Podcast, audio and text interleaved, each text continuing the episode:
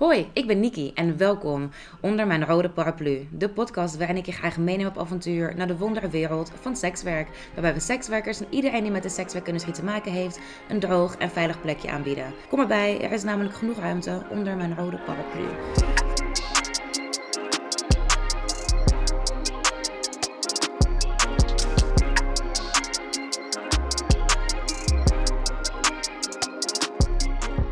De coronacrisis heeft inmiddels al bijna anderhalf jaar grip op ons hele leven. Het beleid heeft voor sommige mensen echter wel een grotere impact gehad. Sekswerkers mochten niet aan het werk, toen weer wel, toen weer niet. En nu nog steeds niet, maar mogelijk binnenkort weer wel. Ik wil graag weten hoe sekswerkers het zelf ervaren. Daarom heb ik vandaag Moira Mona onder mijn oude paraplu. Moira is naar eigen zeggen een evil queen, een dominatrix en ook een vindong. She hits people for money and she's not gonna marry you. Ze werkte voor corona in ons, uh, voor corona in ons leven was een aantal dagen per week in een club als dominatrix en ook online. En nu kan ze echt alleen nog haar online werk uitvoeren. En ze is ook nog een secret rockstar, zag ik. Want ze heeft ook een videoclip uit waarin je haar in haar volle glorie kan bewonderen. Mooi welkom. Ja, dankjewel. Wat leuk dat je er bent. Ja, ik vind het ook leuk om er te zijn, dus dat scheelt weer een hoop. Dat vind ik fijn om te horen. kan je ons misschien een klein beetje vertellen over wie je bent, wat je doet? En vooral ook zou ik heel graag willen weten, wat was jouw allereerste herinnering aan sekswerk? Of zijnde een ding? Ja, wie ik ben, wat ik doe. Ik heb eigenlijk zelf dus de helft van de tijd geen idee wat ik aan het doen ben. Maar ik heb nu ook weer iets geschreven voor een boek. Dus nu ben ik ook schrijver. Oh. En ik heb ook een aantal artikelen geschreven, dus volgens mij ben ik nu ook journalist. En ik ben dus ondertussen 30. Uh, ik bouw ook websites, vind ik ook leuk. Kan ik ook nog kennelijk. Um, ja, dus dat soort dingen doe ik allemaal. En ik, uh, ik zie altijd wel een beetje waar het schip staat, uh, strand. Ja.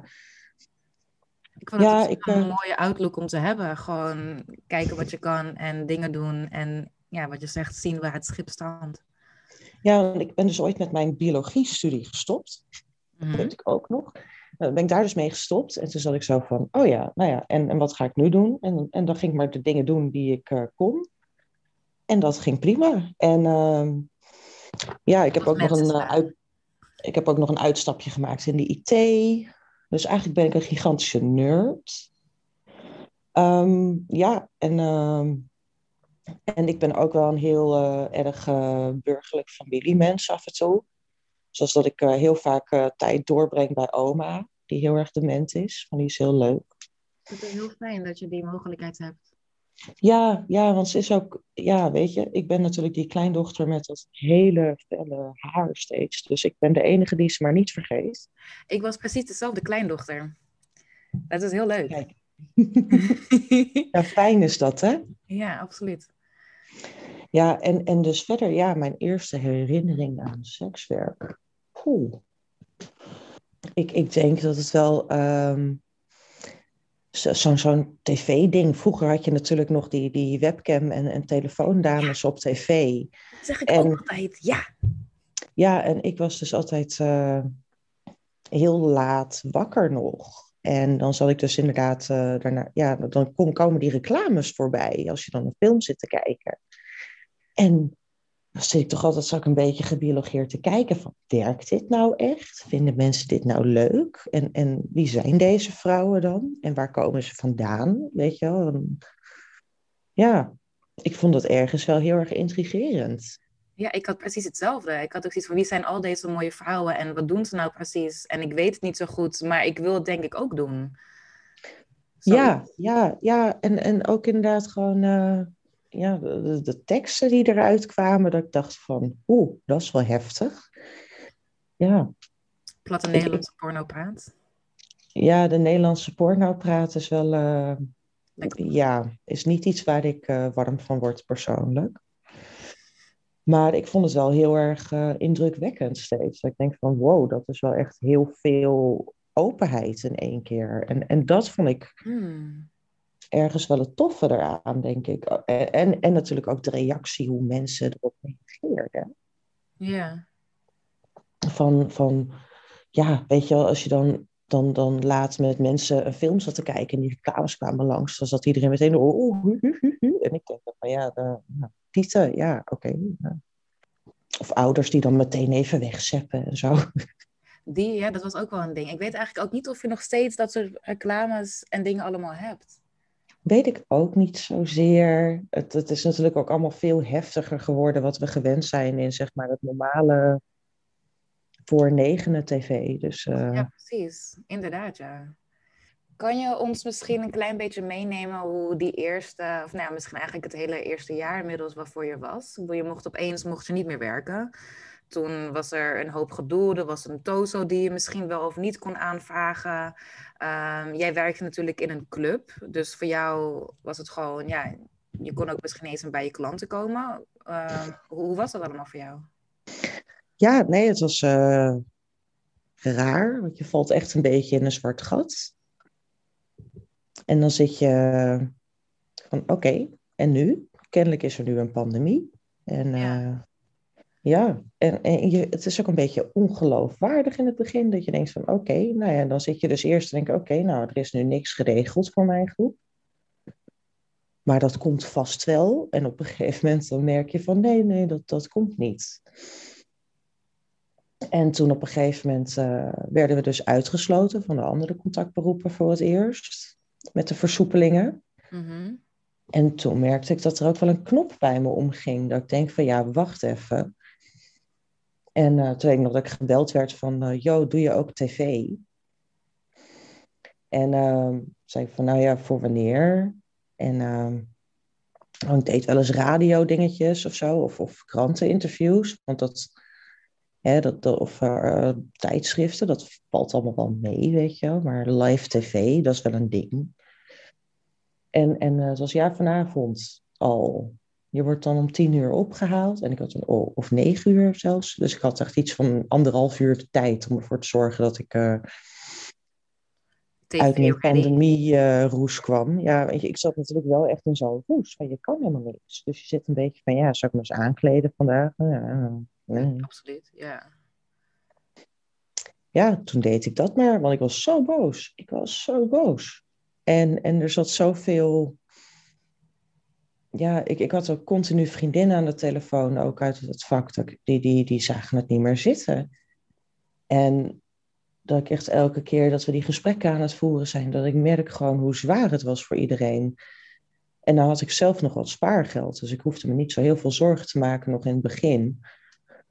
Maar dat, dat raakte ook een keer op. En toen was ik wel echt, echt moe. Gewoon, nou ja, en ik merkte ook met iedereen om me heen die gewoon wanhopiger werden. En ja, nou ja, dus toen, uh, toen ben ik maar uh, me gaan uitspreken. Want toen dacht ik van ja, weet je, dit, uh, dit gaat echt helemaal nergens over. En ik werd er ook steeds bozer van. En uiteindelijk mochten ze dan wel weer beginnen. Maar ja, dat ging toen echt ook helemaal nergens over van, van die maanden dat je niet hebt gewerkt, dat, dat haalde je er ook niet meer uit hoor, in het begin. Je kon niet weer een beetje een soort van evening out of zo, dat alles weer een beetje, een beetje spaargeld nee. houden. Anders werd zoveel, uh, ja, het liep echt geen storm. Het was echt niet druk. En uh, ja, je merkte dan toch ook dat heel veel mensen er ook echt gewoon in zwaar weer zaten. Want dit is natuurlijk een beetje een luxe ding. Dus dan geven mensen er minder aan uit. Ja. En, uh, ja, en mensen proberen ook heel veel af te dingen, want die weten van, nou, je hebt nu even niet mogen werken, dus dan uh, kan het wel voor wat minder. Ja, ik, ik ben zelfs nog zo, zo sukkelig geweest om in het begin mijn prijs omlaag te gooien. Van, van nou, dan, misschien komt er dan wat meer, maar dan komen ze ook niet. En uh, ja, dus dat, dat was echt niet genoeg. En ik zat ook een beetje toen te twijfelen van, nou ja, dan ga ik maar gewoon als ZZP'er aan de slag. En toen merkte ik dat mensen het ook gewoon heel eng vonden om naar zo'n club toe te gaan. De klanten bedoel je dan? Ja.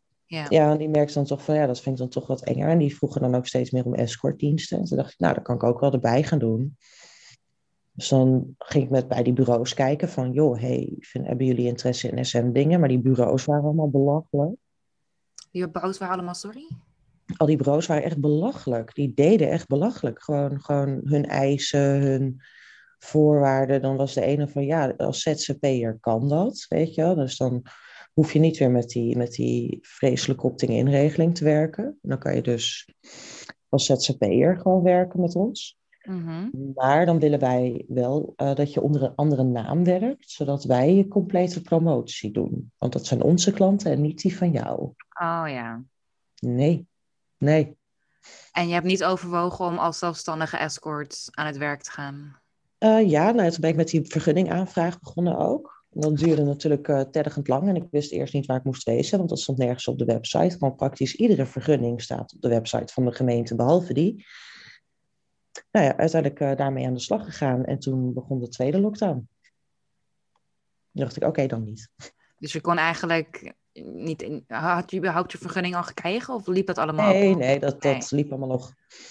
Ja, dat uh, ging allemaal zo tergend langzaam. Weet je, als je alles dus netjes volgens de regels wil doen, ja. dan, dan kan het niet. Dan, tenminste, dan, dan wordt het je bijna praktisch onmogelijk gemaakt. Dus werd ik nog pissiger.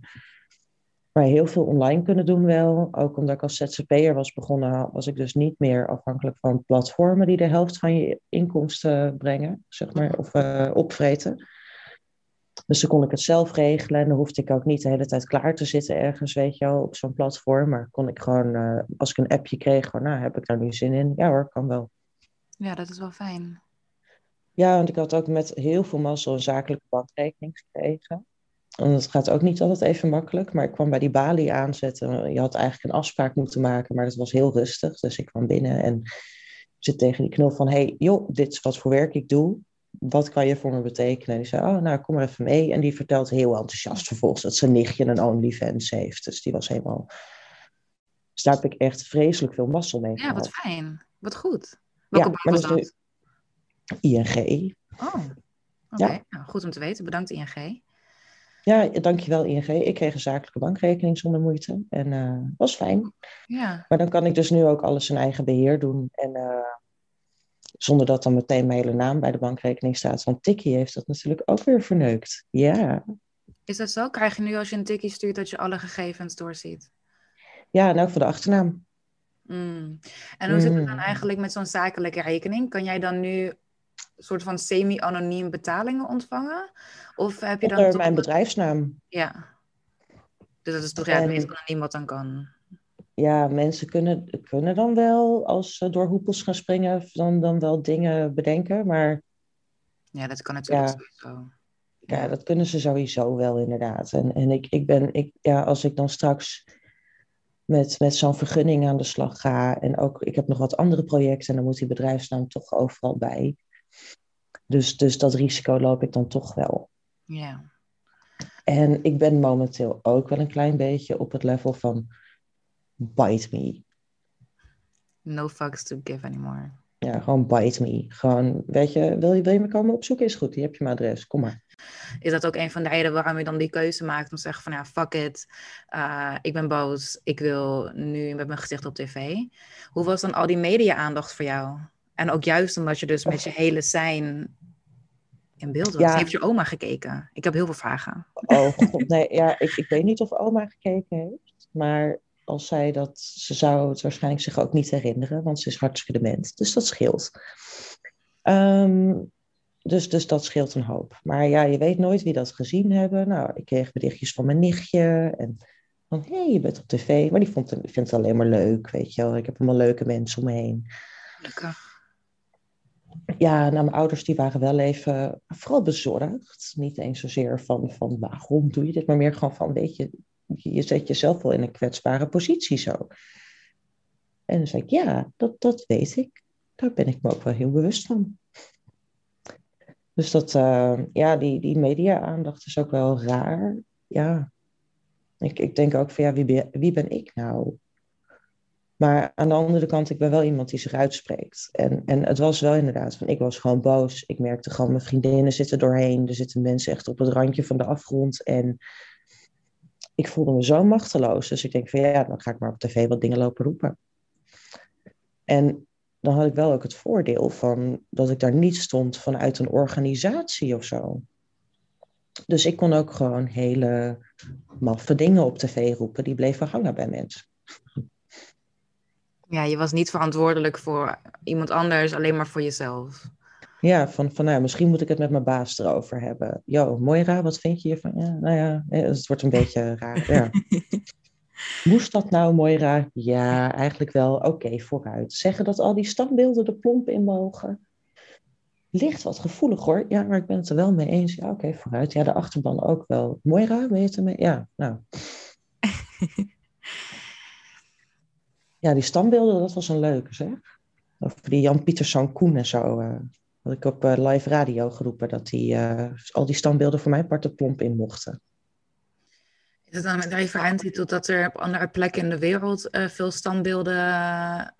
Ja, van, van colonizers en zo ja. weggegooid werden. Ja, ja, mag hier ook. Maar tenminste, het was toen zo dat wij die hele persconferentie hadden staan houden, gewoon praktisch naast de Tweede Kamer. Mm -hmm.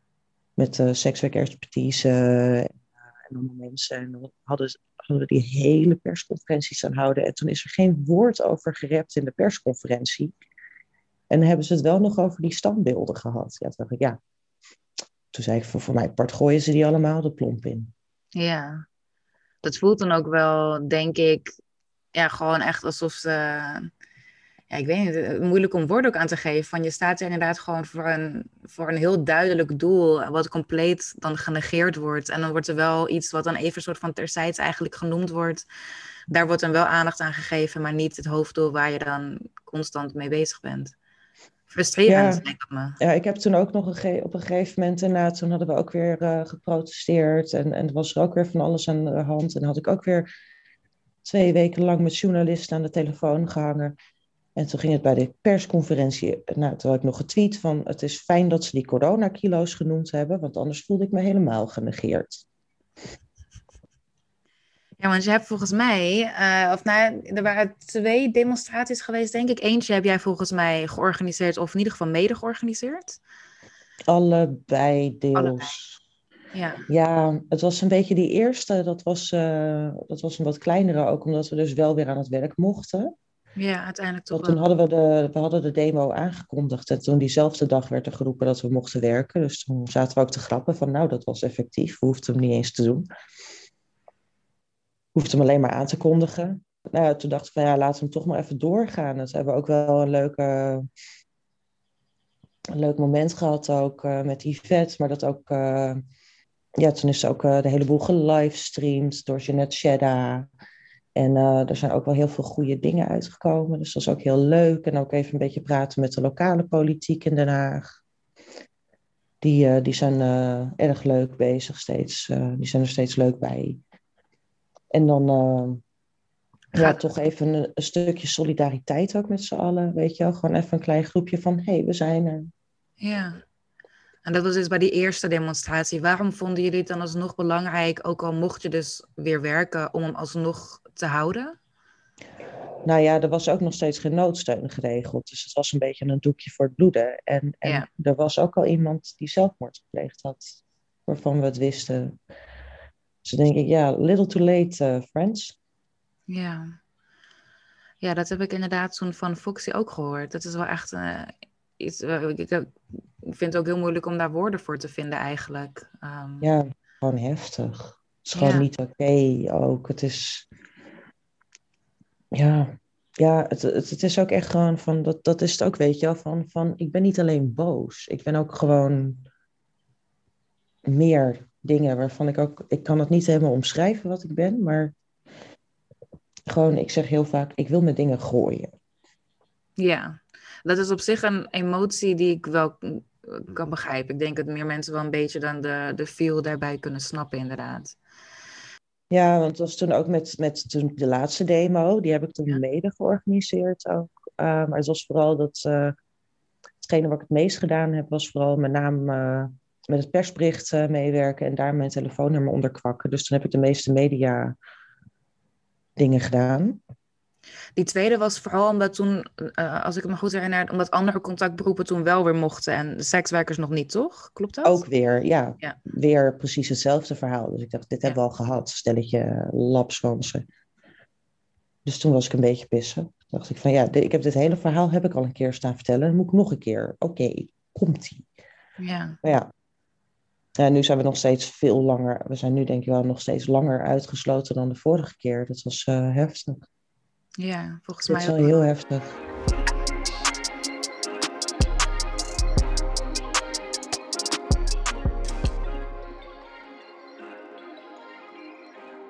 En hoe zat het nou dan met die noodsteun? Want ja, van sommige sekswerkers hoor je dan dat ze toch wel een aanmerking kwamen, maar jij dus bijvoorbeeld niet, toch? Omdat jij via een club werkte.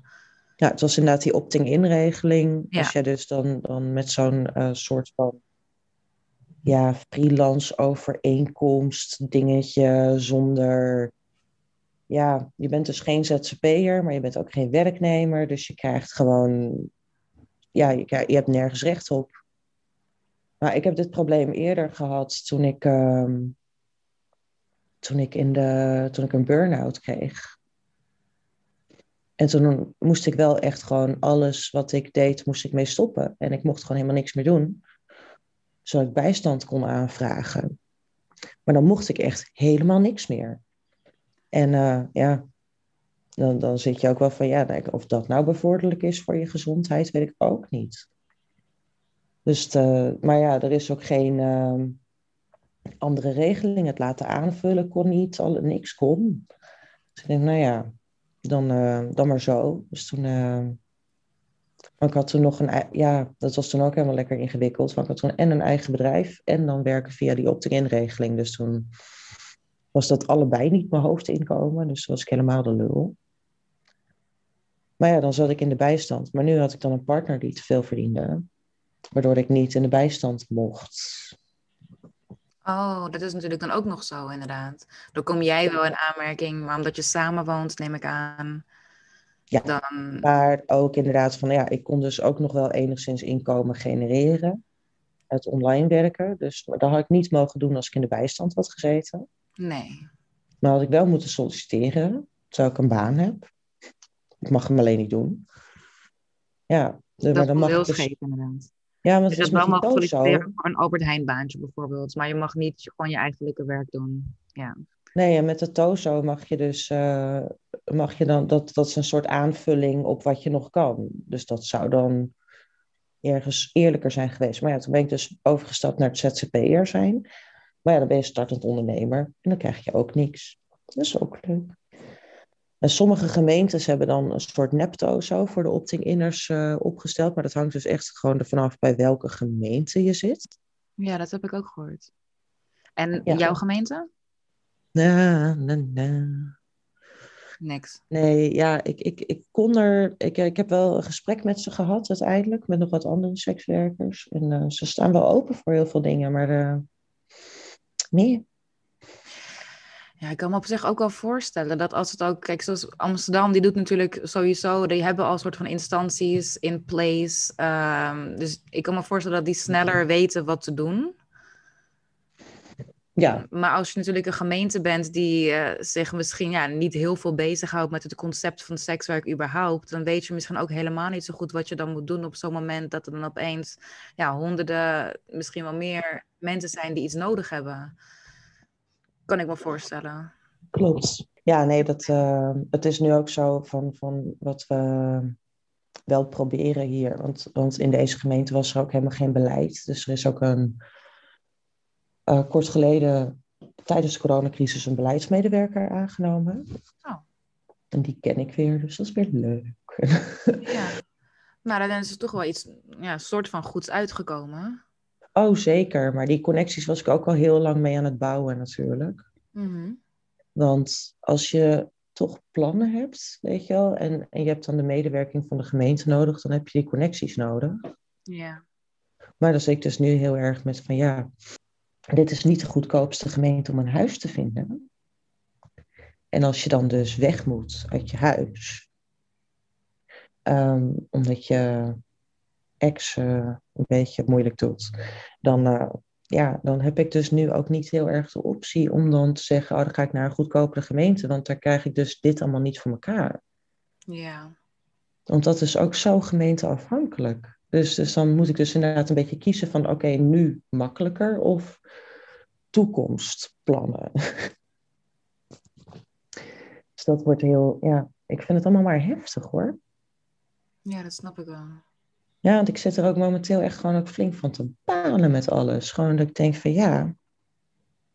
En ik ben nu ook met een projectje bezig met dan sekswerkers voor deze regio. Met uh, spreekuren.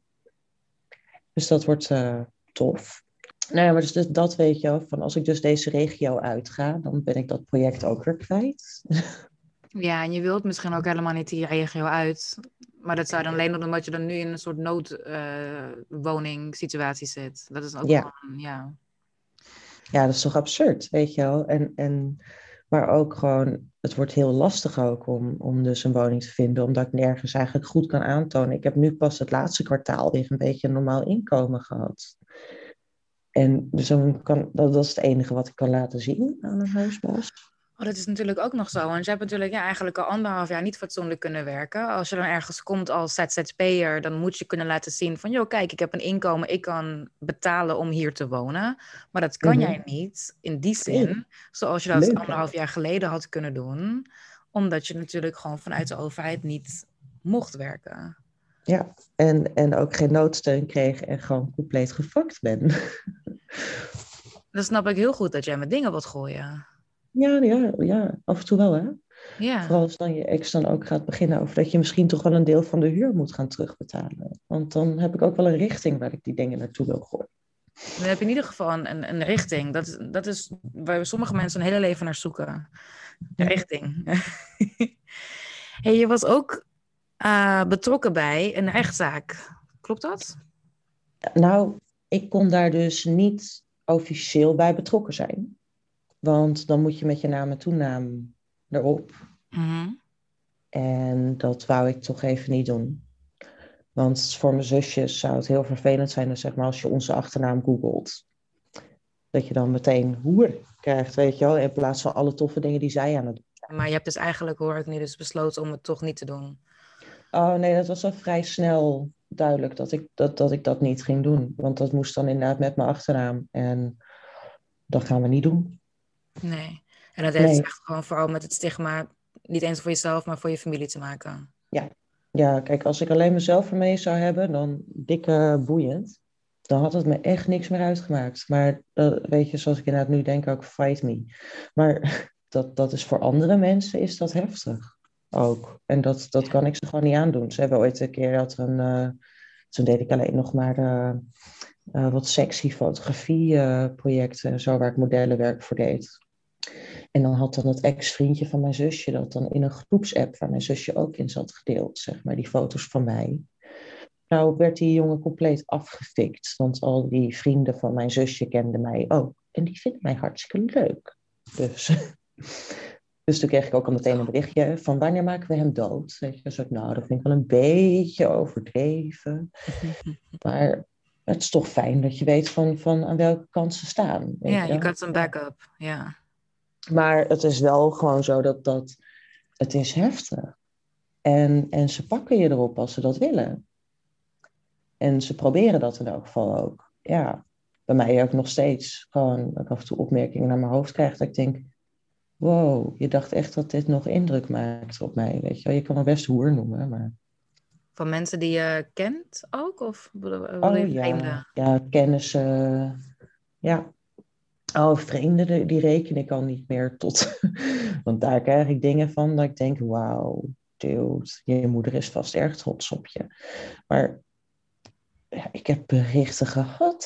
Ze worden erger hoor, tijdens die pandemie. Dat, dat, heeft, dat is ook heftig. Dat je gewoon hele heftige, hardnekkige, nare shit over je heen krijgt. En dat zijn dan mensen die eh, bijvoorbeeld een klant zouden willen zijn, of gewoon random internetmensen? Of... Ja, ja, eh, nou ja, ze, in elk geval, je hebt natuurlijk heel veel gasten die dus echt niks beters te doen hebben dan nepafspraken maken en zo met sekswerkers. Ja. En, en die willen dan klant zijn, of misschien ook helemaal niet, maar ze willen in elk geval gewoon je lastigvallen. En dat vind ik Ja. wel erg genoeg.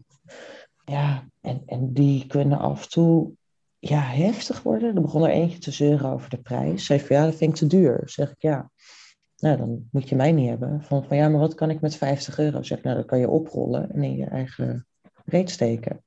Nou, toen begon hij, ja, kankerhoer. Toen zei ik, nou, ik heb geen kanker. Het was, nou, dat vond hij ook niet leuk. Toen begon hij van, ja, je bent een goedkope hoer. En denk ik, nou, net vond je me nog te duur. Dan snap ik het echt niet meer, weet je. Maar doen dat soort dingen soms dan wel nog iets? Of ben je eigenlijk wel gewoon compleet desensitized daarvan? Ik kan me voorstellen dat als jij een slechte dag hebt, dat je toch wel even soms denkt van, ja, godverdomme. Ja, het hangt wel echt van mijn bui af. Over het grootste deel van de tijd ben ik wel echt desensitized. Gewoon dat ik denk,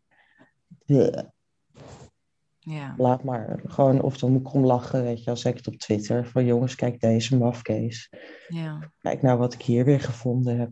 Ja, er zitten mooie tussen hoor. Gewoon, er zitten echt pareltjes tussen. Maar ja, dan, ja, soms heb je wel echt een moment dat je denkt van nu even niet. Gewoon nu even niet. En dan kan het iets heel kleins zijn, weet je wel. Zoals laatst had ik inderdaad echt een moeilijke dag. Dat ik ook gewoon met moeite alles voor elkaar kreeg. Dat ik ook echt gewoon... Ik voelde me zo rot. En toen maakte iemand een opmerking over mijn gewicht. En toen was ik gewoon meteen klaar mee. Toen dacht ik, oké, okay, fuck dit. Fuck alles. Ik ben een pudding. Laat mij en mijn coronakilo's met rust. Ja, want het zijn ook niet eens coronakilo's. Het zijn prednisolon-kilo's. En daardoor ben ik een risicogroep nu ook. Dus krijg ik wel eerder mijn vaccin. Ja, maar ik snap ook wel, want je zegt, je hebt ook gewoon een slechte dag en je dealt al met zoveel shit al nou, meer dan een jaar. En ik kan me sowieso wel voorstellen, ik weet niet of de dokters het daar per se mee eens zijn, maar ik denk dat soms mentale issues uh, zich ook kunnen manifesteren in daadwerkelijke lichamelijke klachten. En als dan ook nog eens iemand dan opmerkingen maakt over iets waar jij niet eens echt iets aan kan doen, dat, dat lijkt me heel frustrerend om dat constant te moeten horen. Ja, en het zit natuurlijk ook diep, hè? Al die gewichtsdingetjes en zo. En, uh... Ja. Nog heel even over die rechtszaak. Want die rechtszaak, was het nou dus om te zorgen dat sekswerkers weer aan het werk mochten? Het was een kort geding, toch? Of ja, was het... het... was in elk geval een kort geding tegen de staat. Maar ik weet ook niet zo goed wat ik er allemaal over mag zeggen. Maar ik weet van inhoudelijk wel wat dingen. Uh, want er is toen eerst een brandbrief verstuurd in elk geval. En daaruit kwam heel veel ongeïnformeerde bullshit vanuit uh, de overheid natuurlijk. Dus dat, dat was een beetje, een beetje suffige reactie. Maar ja, ze zitten natuurlijk ook wel van, van ja, wat, wat duurt langer? Het procederen zelf of gewoon kijken of we toezeggingen voor elkaar kunnen krijgen. Dat, dat soort dingen. Dus dat zijn allemaal afwegingen die gemaakt worden. En verder weet ik daar het zijne ook niet van.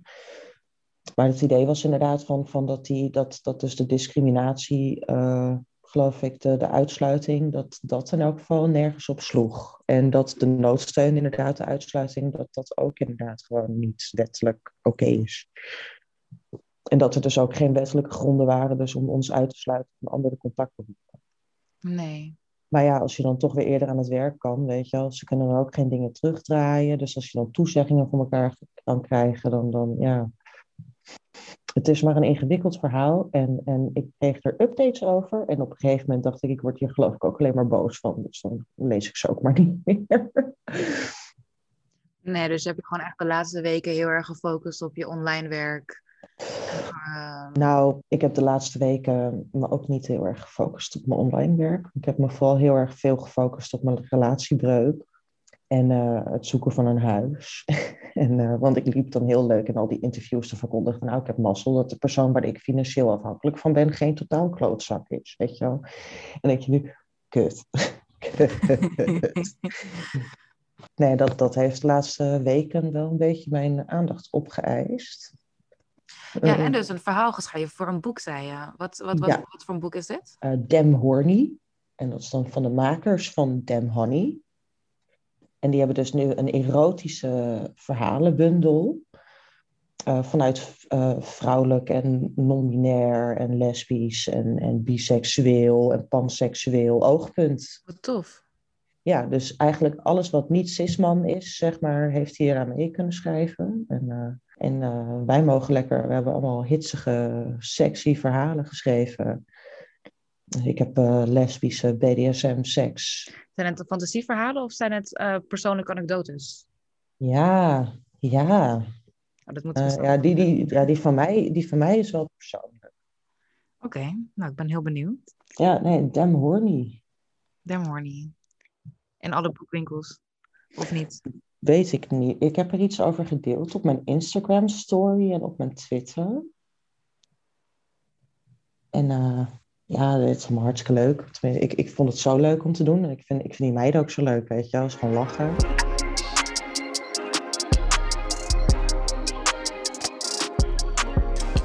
Maar we hebben dus net een uur geleden ongeveer uh, gehoord dat jij vanaf volgende week weer aan het werk mag.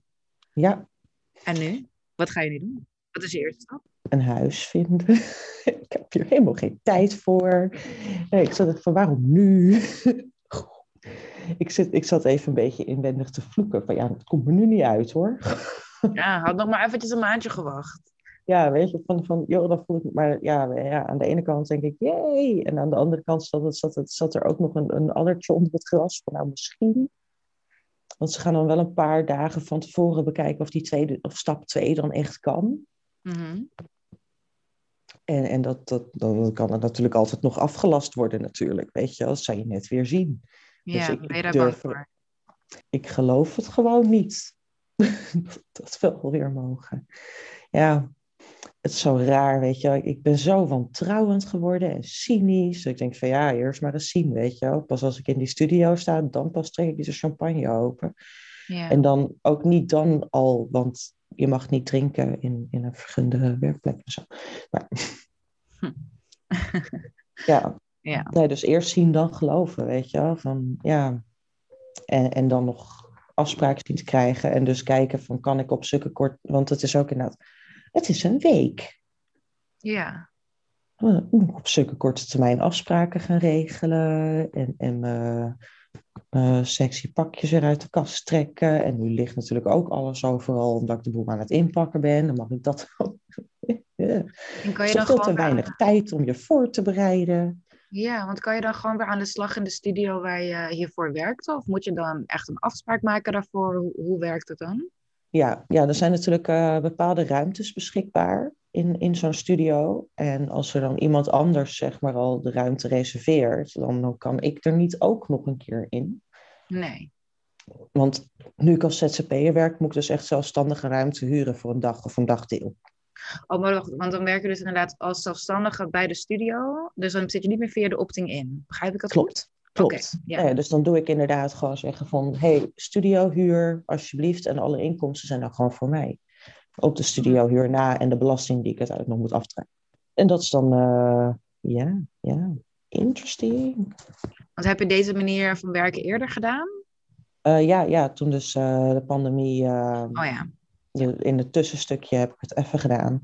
Maar het is dus ook wel heel lastig om dus je afspraken in te plannen en dan de studio te huren en er dan voor te zorgen dat die mensen ook komen opdagen. Dus dan ben ik ook met aanbetalingen aan de slag en zo. En dat vind ik dus nu ook lastig, want stel dus dat last minute dan de overheid roept, grapje, toch niet, dan, kan, ja, dan zit ik met allemaal aanbetalingen, weet je. En dan moet ik zelf ook de studiohuur nog misschien dokken of misschien niet. En misschien zijn ze coulant, ik heb geen idee. Dus dan vind ik het ook raar om dan iets te reserveren terwijl het niet zeker is. En om dan afspraken in te plannen terwijl het niet zeker is. Er zitten zoveel risico's aan. Tenminste, ik heb ook een ondernemersrisico, zeg maar. Dus dan, als iedere andere ondernemer die dus onkosten moet maken die, om, om zijn werk te kunnen doen. Ja, en als je dus nu als uh, ZZP'er bij die studio werkt, werkt dat dan, behalve dan dat opt-in systeem, dat je dus je eigen, gewoon alles zelf houdt, Werkt het verder anders dan voorheen? Nou ja, kijk, ik regel nu zelf mijn afspraken. Voorheen was het dan bij, de, bij een van de studio's uh, dat ze dan de studio moesten bellen uh-huh. voor het maken van een afspraak. En die noteerde dan mijn afspraken. Oh ja. En uh, nu doe ik lekker zelf. Maar toen was het ook dus inderdaad voorheen dat, dat met zo'n studio, die vragen dan niet om aanbetalingen natuurlijk, om een afspraak te reserveren. En je hoeft niet te betalen voor de, voor de ruimte, neem ik aan. Of wel? Nee, als je met de opting inwerkt, dan betaal je niet voor de ruimte, dan, dan draag je een percentage af. Ja. En uh, nu is het zo dus dat ik die ruimte reserveer, dan die, die huur betaal. En ongeacht of er mensen komen of niet, ben ik wel dat geld kwijt. Dus dan werk ik met aanbetalingen, zodat ik dan, als ik, als ik niks heb, dat, dan kan ik op tijd afzeggen. En dan heb ik geen onkosten dus dat zijn allemaal dingen waar je mee rekening mee moet houden. En dat is ook iets wat ik alleen maar kan doen omdat ik een zakelijke bankrekening heb. Dus dat zijn allemaal, uh, allemaal dingen om rekening mee te houden. En je mag ook officieel de, de aanbetaling niet verplichten. Maar ik, ik stel het ook niet verplicht natuurlijk. Maar ik doe het van ja, als je de, mijn tijd wil reserveren, dan, dan je mag best langskomen op de Bonnefoy even bellen, kijken of er nog plek is. Maar ja, inderdaad. Je, jij moet ook gewoon een garantie hebben dat je überhaupt je geld gaat terugverdienen natuurlijk. Het is een, niet in een beetje vergelijken met het raamwerk, denk ik. Ja. Ja, ja maar je kan het dus ook... Uh, maar met het raamwerk kan je dus ook geen afspraken maken. Want dan met het raamwerk mag je weer niet online adverteren. Ja, dat is ook zo inderdaad. Ja, je hebt ja dat is ook weer zo'n haken en ogen ding, hè? Ja, inderdaad. En heb je dan ook staande klanten te springen om weer het bed in te springen? Merk je dat? Ehm, ja, er zijn een hele hoop die staan te springen. Maar ik weet ook altijd als puntje bij paaltje komt, dat het wel even duurt voordat de klantjes over de dam zijn, zeg maar. Ik merkte dat dat met de pandemie zelf ook, uh, met de lockdown, dat ze dan heel erg staan te springen, maar ook heel erg staan te pushen. Want dan denken ze, dan kunnen er nu dingen goedkoper, want dat kan dan buiten de mm. studio om. Ja. nee, dat kan niet. En dan staan ze al erg te springen tot de studio weer open is. Maar dan valt ja, dan krijgen ze ook gewoon studioprijzen natuurlijk. Dus dan... Ja, precies. Ja, dus, dus dat is dan ook wel weer een beetje lastig. Want het is nu ook zo natuurlijk dat gewoon de onvergunde branche, die is gewoon booming. En die, die moeten ook gewoon door, dat, door, door nu de, de crisis ook ja, minder vragen vaak omdat anders gewoon, uh, ja, ze, ze gewoon niet rondkomen. En, en, en, daar wordt wel een beetje misbruik van gemaakt. En, en ook nu door de, ik heb zoveel pooiers op mijn, op mijn WhatsApp gehad. Dan je werknummer-app bedoel je dan? Ja. Oh. Dat is absurd. Gewoon mijn advertentie, gewoon alles, alles werd gewoon getarget. Ook oplichters trouwens. Gewoon alles probeerde me gewoon te targeten via die sites. En ook gewoon inderdaad van die mensen die dan ruimtes verhuren. En dat kan dan heel goedkoop. Maar als je dan nog meer informatie vraagt, dan gaat het natuurlijk om een soort van contract. En daar moet je dan wel aan kunnen voldoen. En dus dan krijg je dus een soort verkapte pooier. Ja, ken je mensen die dat uh, hebben gedaan? Die daar gebruik van hebben gemaakt? Ja, je hebt er een aantal tussen zitten natuurlijk die wel gewoon, weet je, die ruimtes verhuren en gewoon iets hebben, joh, doe je ding. En allemaal prima. Mm en die zijn wel oké, weet je, en die, die, die bestaan. Maar ik, ik ken ook wel uh, meiden die dus inderdaad dachten van, oh ja, dan huur ik zo'n ruimte, is lekker makkelijk. En dan ging die gast moeilijk lopen doen en dan waren ze net op tijd wel weg. Ja. Maar ik wist ook wel, ik heb ooit een keer met een, uh, met een vriendinnetje dat ik bij zo'n ruimte, dat we dat dan uh, even los gehuurd hadden. Maar dat, dat ze dan wel van tevoren tegen zei, ja, je moet die gast dus niet vertellen hoeveel we dan voor deze afspraak krijgen. Hmm. Want dan wil hij daar een deel van gaan zien. Want nu vraagt hij gewoon de schappelijke prijs, weet je wel. Maar als, als hij weet hoeveel je echt verdienen, dan, dan wil hij meer, weet je wel. Dan denk ik, wow, dat is heftig. Was het tijdens de pandemie of daarvoor nog? Nou, dat was er al heel voor. Dat, maar dat bestond dus al. Maar tijdens de pandemie zijn ze gewoon echt als, als paddenstoelen uit de grond geschoten.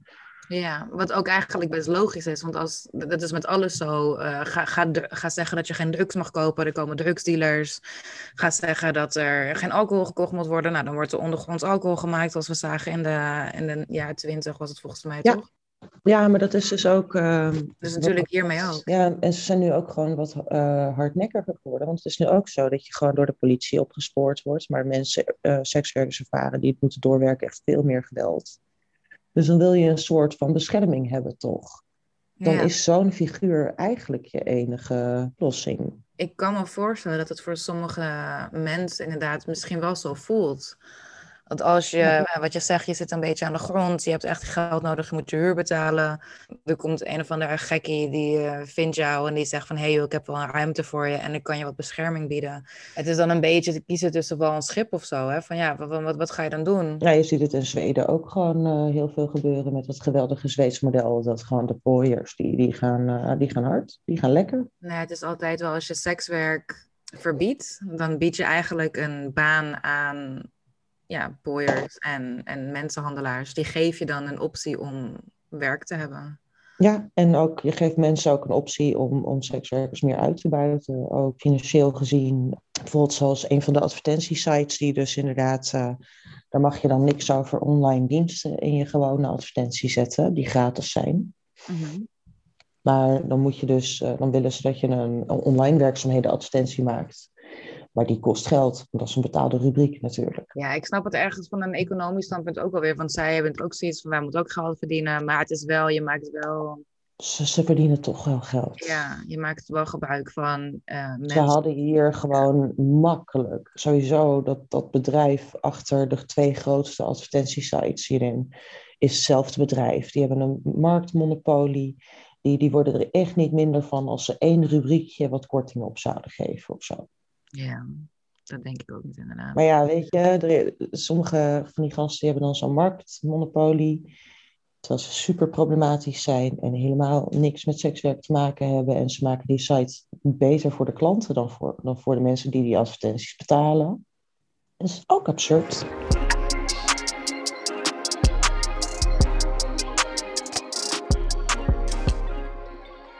Je zei net dat je namelijk een beetje ja, toch heel erg eigenlijk wantrouwig bent geworden. Vooral naar de overheid toe eigenlijk. Met iedere keer die toezegging, ja, toch weer niet. Uh, dat je gewoon heel erg aan je lot overgelaten wordt. Wat zou dan een gemeente of, een, of een, ja, misschien toch een overheid als geheel... wat zouden ze kunnen doen om ervoor te zorgen dat het wantrouwen bij niet alleen jou... maar ook andere sekswerkers en andere ondernemers... Wat is er jouw, jouw inziens nodig om dat wantrouwen weg te nemen? Ja, ik weet het niet. Ik heb geen idee. Zelfs mijn moeder is geradicaliseerd. Wat kan je nog? Weet je? Oh, ik, ik denk dat ze gewoon ja, het hele zooitje eruit moeten kwakken. Gewoon wat, wat, wat voor alle ellende gezorgd heeft. Gewoon vanaf de toeslagen, vanaf allemaal andere schandalen. En gewoon dat er allemaal in één keer uitvegen. En, en dan gewoon wat nieuws erin gooien. En kijken of die het minder hard verknallen. En, maar ja, gewoon eerst zien dan geloven natuurlijk. Dat, dat is natuurlijk mijn hele instelling nu. Gewoon eerst zien dan geloven. Van, van, ik geloof het pas als ik daar sta en geld in mijn handen heb. Weet je wel, gewoon van en, en weer een beetje normaal inkomen. En niet meer zitten stressen om alles. Dan pas geloof ik het. Weet je wel, van, van, maar ook dat wantrouwen, dat, dat, ja, hoe, hoe fix je dat? Ja, gewoon inderdaad, gewoon, gewoon niet lullen, maar poetsen. ja. En heel veel poetsen ook. Heel veel poetsen. mensen eruit poetsen en dan gewoon. En, en natuurlijk gewoon iedereen ook gewoon. Maar het is namelijk ook niet alleen het wantrouwen in de overheid. Het is ook een wantrouwen in mijn medemens. Gewoon, je weet namelijk gewoon dat, dat alle mensen die naar de stembus gingen, deze keer en weer massaal op dezelfde flapdrollen stonden te stemmen dan weet je gewoon, die zeggen eigenlijk gewoon bijna recht in je gezicht van, ja, ik geef gewoon geen fuck om jou. Ik heb het wel best zo. Ik vind het prima. Jij kan de tering krijgen. Dat is gewoon wat ze zeggen eigenlijk. Het is niet alleen een stel patje peers in een Tweede Kamer. Nee, het is ook je buurman. Zelf hoop ik toch eigenlijk, ik ga er niet van uit dat mensen die op VVD hebben gestemd of op wat dan ook, dat die per se denken, fuck jou, I don't give a fuck about you maar ik denk ook dat ik dat moet denken, omdat ik het anders uh, moeilijk vind om te zijn. Ik denk toch wel, of dat wil ik heel graag geloven, dat eigenlijk 99,99% van de mensen toch wat doet wat zij denken wat goed is. En dat is mogelijk niet altijd wat wij denken wat goed is. Ik heb hier natuurlijk uh, gesprekken over met mijn psycholoog en zo. Nee, ik, ik heb er is bijvoorbeeld een, een principe, het uh, basic trust. Dus het basisvertrouwen wat je als mens meekrijgt. Mhm. En als je in je jonge levensjaren zeg maar al dingen op je dak gekregen hebt, waardoor dat beschadigt, en dat beschadigt dan alleen maar meer, dan, dan dat basisvertrouwen is namelijk iets wat je nodig hebt, weet je. Maar als dat dus ontbreekt, dan, dan moet je naar een psycholoog. En heel veel dingen uit gaan pluizen. Maar je hebt dan ook nog een ander soort principe waar ik dan een beetje moe van word. En dat is het Just World Principle. En dat is een heel idee dat de wereld als het ware toch wel een klein beetje soort van juist is. En dat gerechtigheid zeg maar een beetje een ding is. En dat dat uh, ook het idee van, weet je wel, wie goed doet, goed ontmoet, bla bla. En uh, wat er dus ook voor zorgt dat mensen gaan lopen victim blame en zo. Bijvoorbeeld inderdaad, als, jij, als je fiets gejat wordt, dat, dat het eerste is wat mensen vragen, dan stond hij wel op slot. Dan moet ik wel zeggen dat ik een keertje op de wallen zat en dat er een meisje naar mij toe kwam en die zei: Heb jij iemand met mijn fiets zien weglopen? Dat ik zei: Ik heb heel veel mensen met een fiets zien weglopen. En toen zei Ja, ik had hem gewoon hier voor de deur neergezet. En toen zei ik: Maar niet op slot dan? En toen zei ze: Nee, want ik was gewoon even de winkel in. En dan denk ik: Ja, maar je, je bent in Amsterdam je, je moet wel je fiets op slot zetten. Want natuurlijk moet je wel je fiets op slot zetten. Maar het grapje is zeg maar, dat je eerste reactie is, dan stond hij op slot. In plaats van dat je denkt, die gore hufter moet met zijn poot van jouw spullen afblijven. Maar dat je dus ook denkt van dat, dat stukje vertrouwen, dat als jij je fiets op slot zet, dat die er nog staat straks. Zeg maar dat stukje vertrouwen heb je dan ook. Ja. Ja, en als dan je fiets een keer gejat is terwijl die op slot stond en aan een ketting en, en nou ja, met uh, weet ik veel uh, booby traps eromheen en hij werd nog steeds gejat, dan, dan vertrouw je de wereld niet meer. En dan weet je ook, die wereld is niet juist. En het is ook niet zo dat als jij je fiets op slot zet, uh, dat die niet gejat gaat worden. Was het maar zo'n feest, weet je wel? Gewoon... Nee, maar dan heb je wel alles zelf gedaan wat je kan doen. Dat, dat is zeker waar. Maar het is nog steeds natuurlijk wel een feit dat er gewoon altijd hufters zijn. En dat zijn er nog best een hoop. En dat je fiets gewoon ook al staat hier op slot, hij is niet veilig. Nee. En, en dat is dus het grapje, weet je wel, van... van ik, ik ben denk ik een beetje ook al een tijdje over dat punt heen. Van dat ik dan, dan daar vertrouwen uit haal. Weet je wel, van nou, ik heb hem op slot gezet, zal wel goed zijn. Weet je wel, nee, nee maar daarom ben ik dus ook heel desensitized geworden van, van, van ik weet, zoals nu weet je wel, zeggen ze, oh je mag weer. En ik denk, ja, dat zeggen ze. Ja. Eerst zien dan geloven. Ja. ja. En er ook positieve dingen die je hebt ervaren tijdens de lockdown, die misschien toch net iets anders waren dan wat, ja, wat je anders niet zou hebben gehad? Om het te eindigen met een ja, ik, ik, kan je natuurlijk echt de meest schattige anekdote van de hele fucking lockdown geven. het was dus met die lockdown waar ik heel erg over in zat, was dat ik niet naar oma kon. Mm, natuurlijk, ja. Want die zat dus in haar, uh, ja, in dat tehuis. Ja. En ik had er dus ook al een tijdje niet gezien, omdat ik toen ook vlak voor de lockdown nog uh, en de pandemie in het buitenland zat. Dus ik had haar een tijdje niet gezien. En um, ja, dus ik, ik had op een gegeven moment, nou, ik had er bijna, denk ik, uh, vijf maanden, een half jaar niet gezien, fysiek, zeg maar. Dat, dat, dat was heftig, weet je wel. toen, ik, ik had er ook een soort van taak voor mezelf van gemaakt om er elke dag even te bellen. Want ze was zo in paniek steeds. Want ze had dan, ja, weet je, dat is met dementie een ding. Dan ga je wat dingen hallucineren. Tenminste, je weet het verschil niet meer tussen een droom en, en en dan haal je dus een idee in je hoofd. En dat is elke dag dan hetzelfde nare idee. Zoals dat ze dan bedacht dat dat een van mijn ooms dood was. Dus dan dacht ze dus dat er zoon was overleden. Dus was ik elke dag was ik er aan het vertellen dat dat niet het geval was. En dan was ze weer rustig. Weet je wel, oh, zo geluk dat jij belt. Ik was de hele dag al zo. Nou, denk ik, oké. En uiteindelijk konden we haar ophalen. Want je mocht eigenlijk nog niet met z'n tweeën binnen met haar zitten. Maar je mocht er wel ophalen. En toen had dus mhm. mijn... Uh, mijn tante er meegenomen naar, naar een zomerhuisje van iemand anders in het bos. Toen ben ik daar ook heen gegaan. En ze zag me vanaf een afstandje aankomen. En het was meteen gewoon, ja, gewoon, ja, echt, ik brak. Mijn tante brak gewoon. En ze was zo blij om me te zien. Nou, dat was gewoon, dat ging door, door merg en been hoor. God, dat mens. Ja. Ik schiet bijna weer vol gewoon ook. Ja, ik merk dat ik er ook een beetje kippenvel van krijg. Want ik kan me zo goed voorstellen dat het zo'n, ja, vooral naar zo'n lange tijd. Ja, en iemand die dus dement is, waarvan je eigenlijk dus vandaag niet weet of ze je morgen nog herkent. En dat je dan, ja, oh, Kent wordt. Oh man, echt gewoon, ze vloog me meteen om de hals. Denk ik, anderhalve meter, nou laat maar.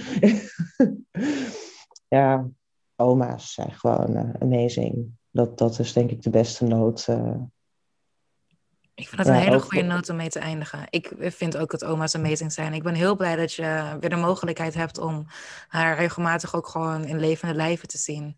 Dat lijkt me voor jullie allebei heel belangrijk. Hey, als mensen meer over jou willen zien, weten en mogelijk een sessie met je willen boeken, waar, waar kunnen ze dan heen? Waar kunnen mensen jou vinden? Dat is heel simpel. Dan kunnen ze naar moiramona.nl. Moiramona.nl. En social media? Uh, op Twitter ben ik Moira-Mona. Ja. En op Instagram ben ik Moira Mona Music aan elkaar vast. En nog één keer het boek waar jouw verhaal in staat? Dem Horny. Dem Horny. Kijk, hè? Geweldig. ja, I love them. Heel erg bedankt dat je onder mijn rode paraplu wilde komen, Moira. Ik vond het heel fijn dat je verhalen met ons wilde delen. Heb je vragen of opmerkingen over deze podcastaflevering? Of heb je ideeën over wie je graag nog meer onder mijn rode paraplu zou willen zien? Stuur ons dan een bericht via onze website op www.ondermijnrodeparaplu.nl of stuur ons een berichtje op Twitter, @omrpodcast. Bedankt voor het luisteren en tot de volgende keer. Ik zie jullie heel graag weer onder mijn rode paraplu.